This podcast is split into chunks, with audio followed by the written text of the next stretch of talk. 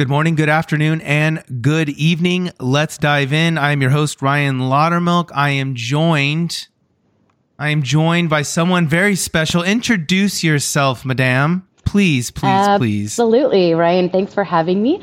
My name is Maryleen Emeric, and I'm the Chief of Staff of Modern Work and Business Applications Marketing at Microsoft, and I'm excited to talk with your audience today. Yeah, this is going to be great. So we're gonna we're gonna chop it up a little bit because um, both of us are O K R coaches here at Microsoft. Um, so I wanted to talk a little bit about that. Our organizations are different as well, and I wanted to kind of speak about that because I think that's going to be fun. And then I think, to your point, given the fact that you are sort of at the front here with A I, I think we talk a little bit about how A I is gonna is gonna help, is gonna change O K Rs. I think that would be great. So mm-hmm. give give our folks a little bit of a history. How did you get involved in O K Rs yeah. and sort of what has that journey been like for you? Yeah, it's a great question. So when I came over as chief of staff for this organization, they had started testing O K Rs, but they hadn't been fully implemented. It was a little bit of a start and stop phenomenon that I inherited.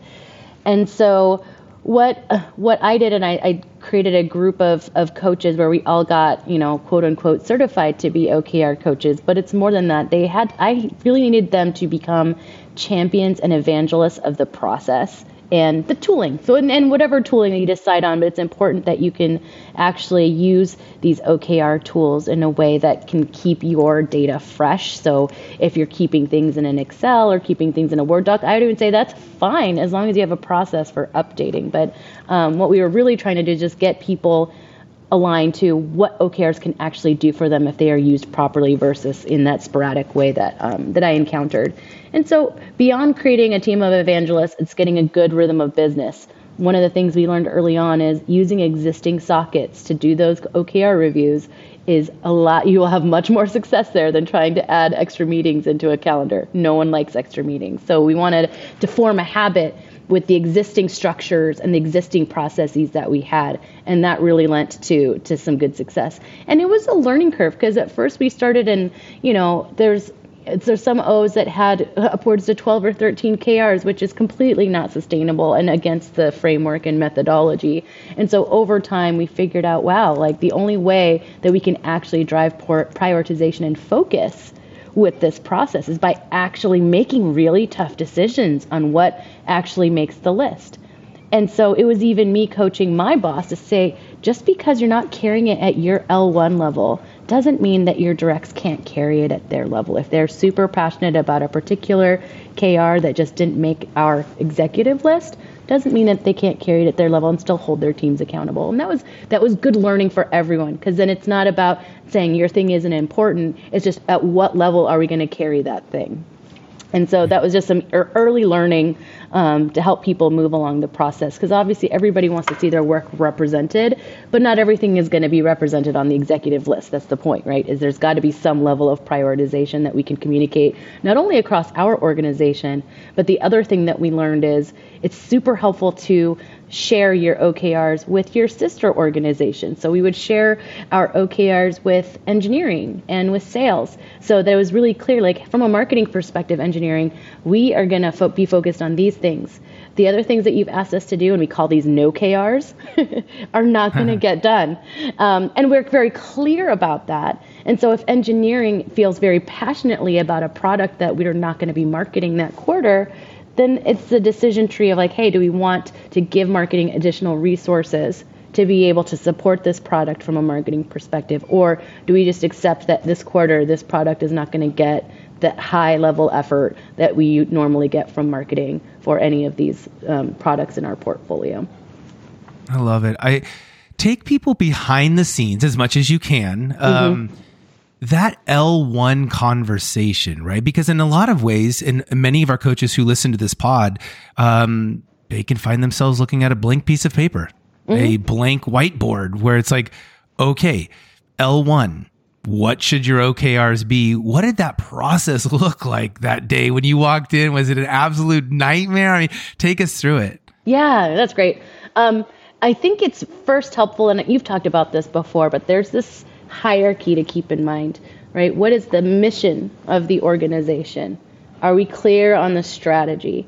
And strategy for us looks like strategic priorities that then cascade into more of the O K R methodology. But we were super clear on our priorities. And as an example for us, we need to, you know, run our core business, which is M three sixty-five, right? Our suite motion. We were very clear that we needed to add seats with frontline worker and small business.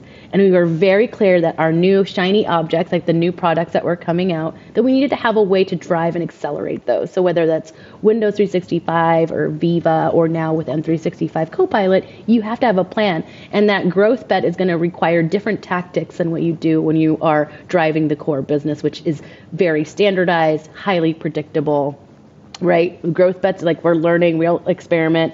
Some go-to-market motions will work, some will not. But anyway, those three priorities were really great because then we can translate those into O K Rs. And so how it shows up for us, we decided we wanted to do four business-facing priorities and one culture or people priority because we want to make sure that no matter what we do in the team, that people are at the center of what we do because it's the people that are delivering against those O K Rs. And so having a way to make sure you can maintain, you know, work-life balance and well-being, that you're encouraging growth and development, that you're inc- ensuring that we're driving inclusion in everything that we do across the organization. So we had the people priority, and for us, that was very, very clear that was going to be one of our O's. So then what do we do from a business perspective, right? We have one O that is pretty perennial, that is, how do we drive thought leadership in the market? Microsoft is now known for having a perspective on how work is changing, especially in this era of A I. And so we need to have, how are we going to measure that we are actually the industry thought leader on the future of work? So we have an O around that. And we always have K Rs around, you know, driving different thought leadership moments, our work trend index, where we share all of our um, results on the research that we're doing across the world. So that one felt really good. Then the second one that we put together is driving new categories. This ties straight to the growth bets, right? So I talked about strategic priority as a growth bet. So now we drill down and say, how are we going to drive growth in new categories? So when I mentioned Windows three sixty-five, the category that we created with Gartner is called Cloud P C. And we had tons of success in creating a brand new category that's never existed before. So we have some great stuff in just creating growth through creating new uh, product categories, as well as exploiting and leveraging the adjacencies. What other markets that are next to this new product category that we can go after for additional T A M? Then the third um, O was around running the core, which goes straight to our first priority. How are we going to run a world-class business and a world-class go-to-market? And there's going to be some revenue things. There's going to be some marketing tactic things um, that, and some seat, you know, things that we're going to hold people accountable to um, from running a world-class business. And then the fourth is that seat thing that I was talking about. How do we add more seats when we're selling S K Us that are lower margin? How we win in that space is by adding more and more seats, right? Like it's it's a volume play. And so we had and we have an O around adding seats and driving share across our small business S K Us and our frontline worker S K Us. So you can see how it all ladders back up to the strategy. And because we were really careful in picking those O's, they've actually been pretty standard for us year over year. We haven't had to make much changes, which has been actually quite useful because it's created stability and consistency in our process. Goodness, that was like an absolute treasure trove of gold. Mm-hmm. Uh, that was just great. I mean, first of all, I didn't, I didn't even realize you were going to take us through the O's, and that was so wonderful. Um, but I love what you said. You have to have the mission and the strategy. And you guys, in fairness, actually already had that. And that's you just going ahead and investing in it already. I will say, um, some people don't. Some teams, companies, orgs, they don't. They might have a mission statement, and that's fine. But when you go to that next level, hey, what are the four, what are the three things, the four things, the five things? What is your strategy? What are those three or four or five things that you actually do to realize that mission? And you guys already had that, and then we're able to quickly ink. What did it look like then? So you get those O's. And your org is big, and we won't mention the, the size of your org, but it's it's rather large. Um, you got a lot of people that need to see themselves in these O's. Mm-hmm. That's and right. So that had to, yeah, that had to be a bit of a journey. Let's talk about maybe level two. Like we've got the level one inked. Now we need to go to that next level. What was that like? Well, I think it's a great question. I think we need to help the audience disambiguate between what is a measure or a K R versus what is a project or task. And mm. what a lot of individual contributors are working on are tasks or projects. Those do not necessarily equate to a K R. It may contribute to part of a K R, but it's not synonymous with a K R. And that is, like, to me, was a big aha moment for a lot of our team when we tried to, like, let them know, like, K R is the, it's the outcome. It's the, how are you going to measure that you said, that you did what you said you were going to do, right? How are we going to measure progress? Um, a project is a deliverable. It's a set of activities. It's a set of tasks, right? And so um, we really worked hard in helping the team understand the differences between those two concepts. Then when you talk about L two, once everyone has an understanding of what is a K R versus what is a project, at L two, like I mentioned previously, our L two leaders then can take those K Rs that didn't necessarily make the L one executive list. They can put it in their in their list. And I think the most important thing is if you can create a mechanism, which we have in our own Microsoft tooling, a mechanism for I Cs to actually load up the projects that they're working on and then align them to a K R that they think it contributes to, then you can see that that line alignment all the way up from individual contributor project up through like an L four K R, an L three K R, L two K R, and eventually the L one. Like you can see it all the way up. And to your earlier point, if you already have a group that is very comfortable and familiar with the mission and the strategy, then they can see how it accrues literally all the way up to the mission of the organization.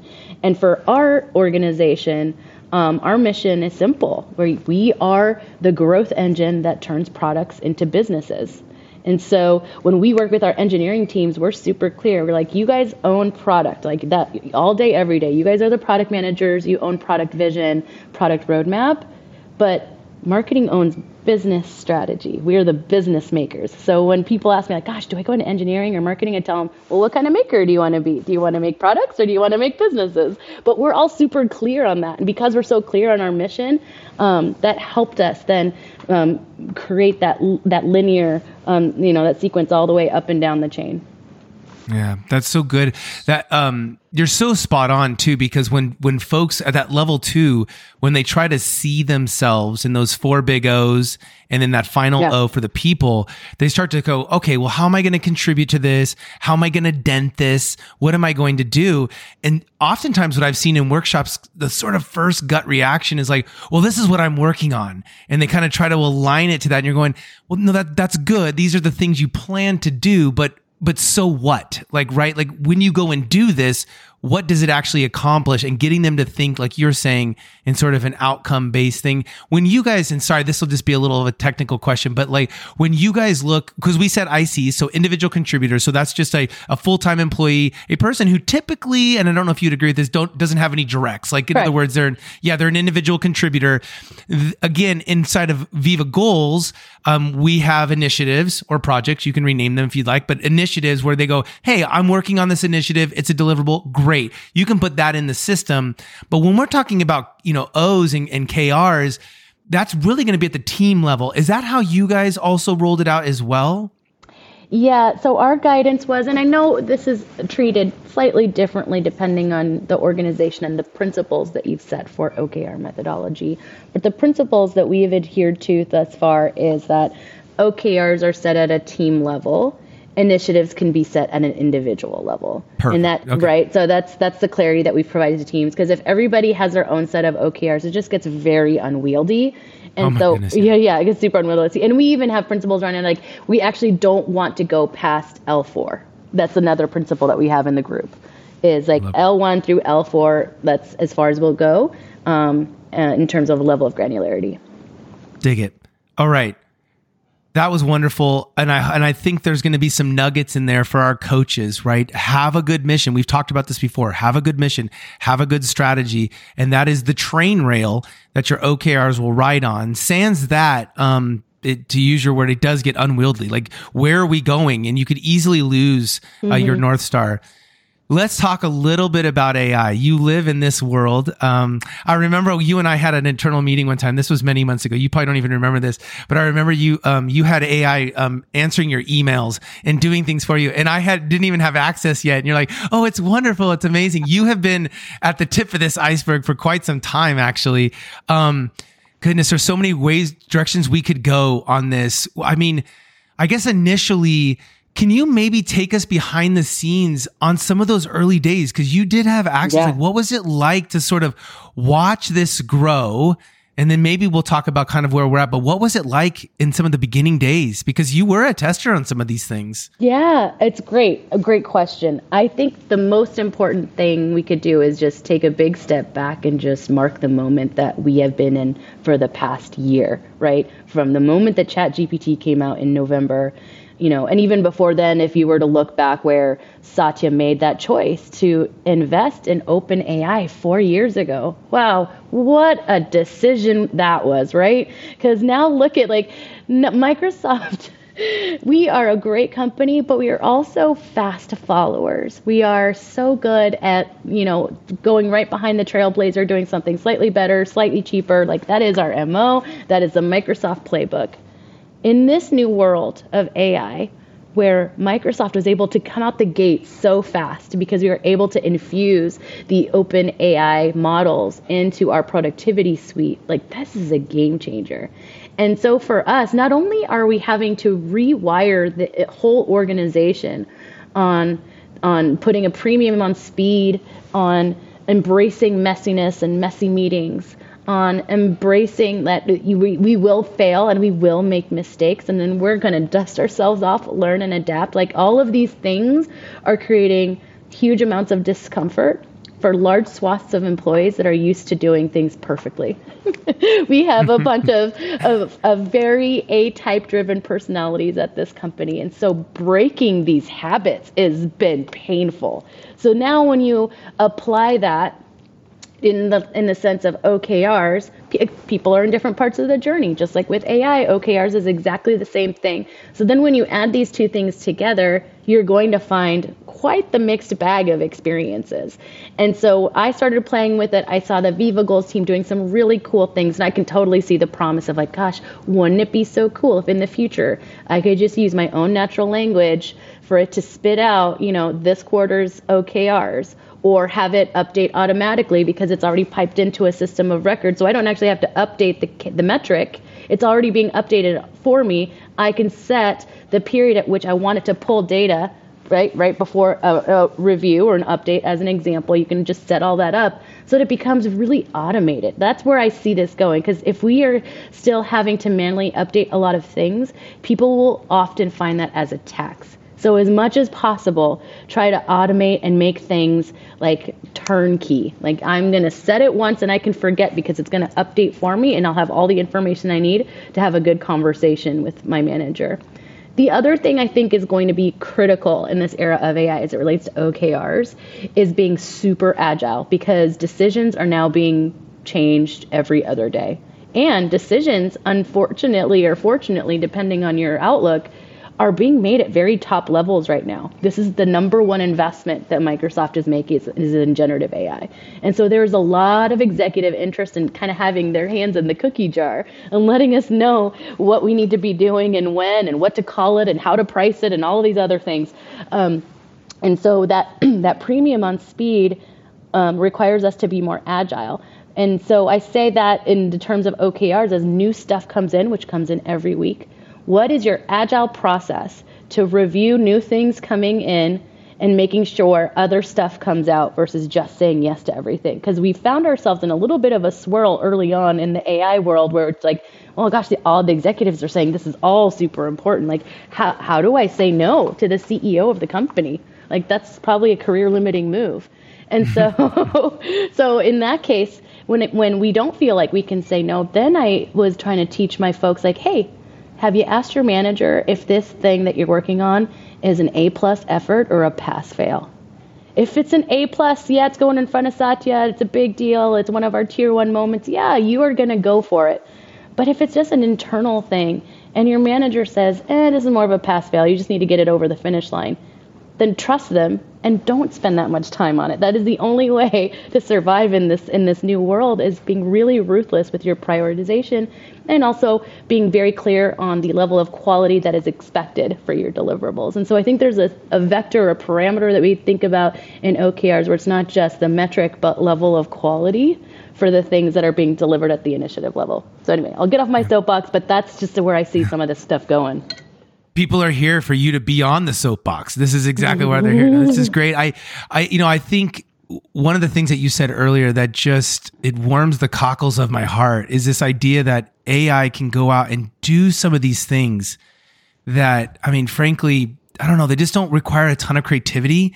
And it, and, you know, I'm starting to realize that I, I got this new fancy watch that gives me a body battery. Oh boy! It, it, so every yeah, so every morning I wake up and it's like, depending upon how I slept, blah blah blah, my battery starts at eighty-eight percent or ninety-eight percent. That's what I've got for the day.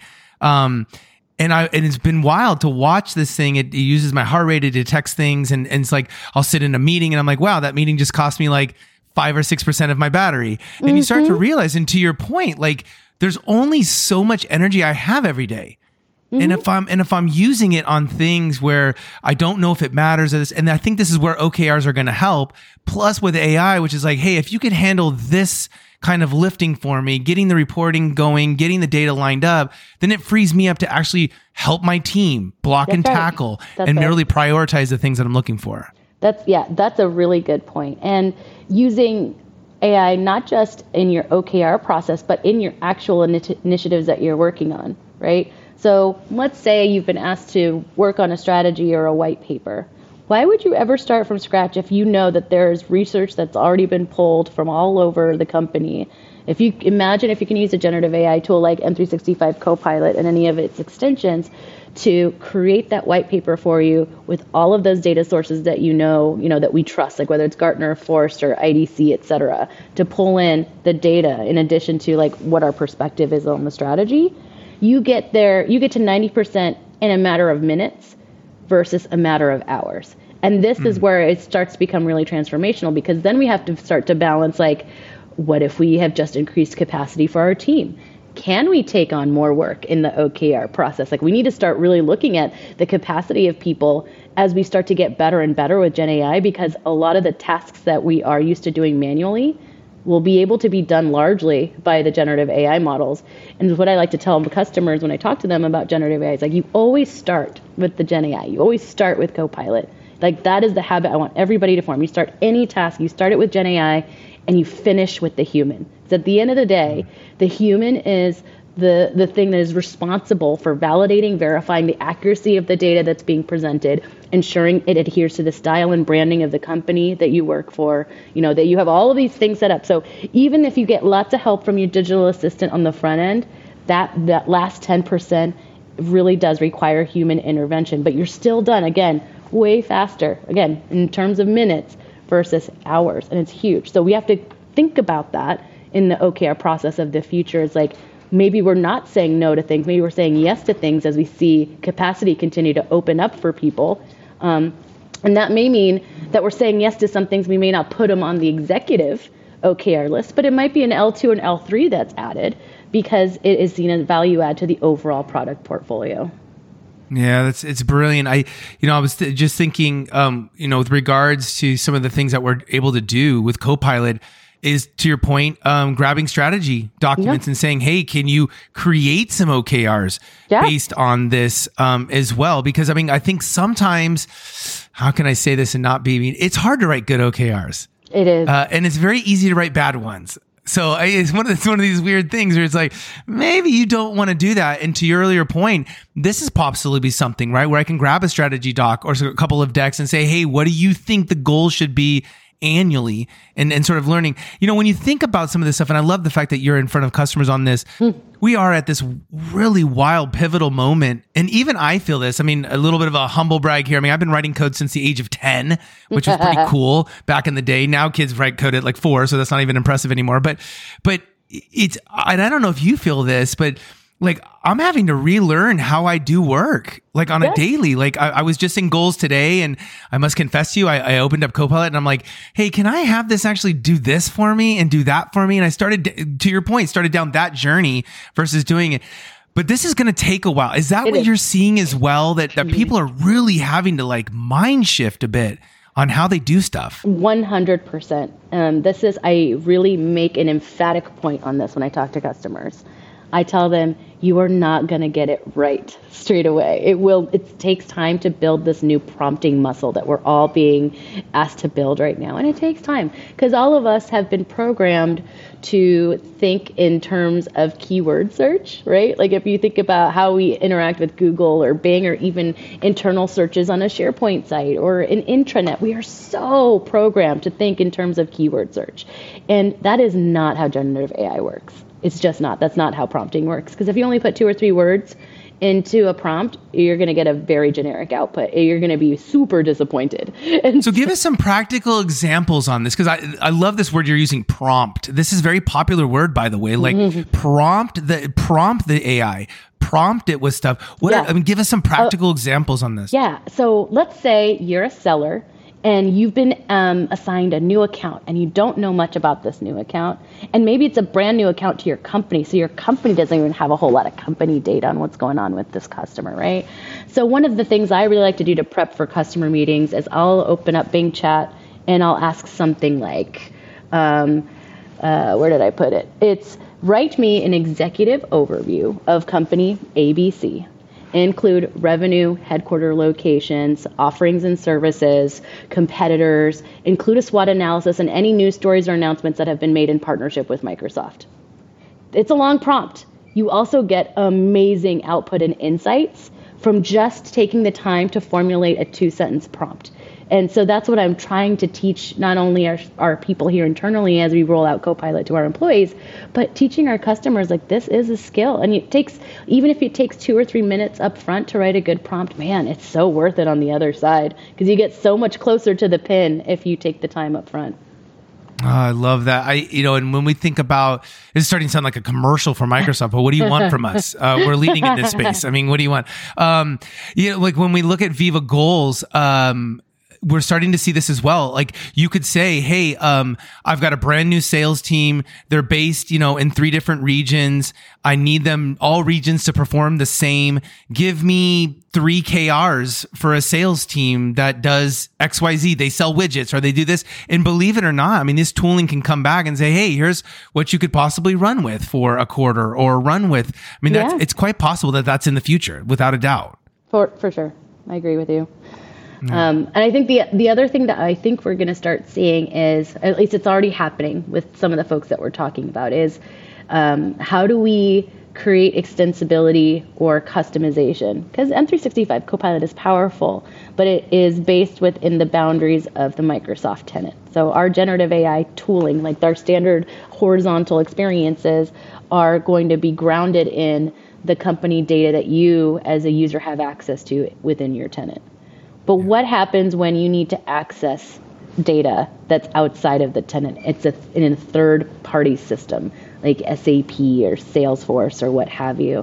That's where these custom copilots, like Copilot Studio that we just announced last month. Sorry, this also sounds like an advertisement, but it's pretty cool. You can create your own, you can pipe that third-party information in into the graph, and now your M three sixty-five Copilot model can reason over that third-party data as well, and you start getting some really rich things. And this is, goes back to the O K Rs, like the metrics piece of it. Your metrics data may not be sitting in a Microsoft tool, and that is okay, because we have mm-hmm. created ways for you to be able to pipe in that data so that our models can reason over that information as well. That's brilliant. Time eludes us. This has been fantastic. Maryleen, thank you so much. You, um, at the risk of embarrassing, you're a very busy individual. Uh, so the fact that you've given me some of your time means a lot. Um, hey, we're coming, for many of our listeners, we're coming to the end of the calendar year. Turns out at Microsoft, that means absolutely nothing for us. That's called halftime. Um, but, but nonetheless, um, I hope everyone uh, has a wonderful holiday, has had a great and productive year, calendar year, and looking forward to the new year. If you're an O K R coach who's just getting started, go and check out my newsletter. You can find it at the little O K R newsletter dot com. You can find more of these podcasts. This is why we're here. We're just trying to encourage coaches, trying to help you. It can be a lonely gig, as Maryleen and I know. Mm-hmm. Um, so Maryleen, thank you so much for your time. Hope you have a wonderful holiday. It's my pleasure. Happy holiday, everybody. Bye. Bye.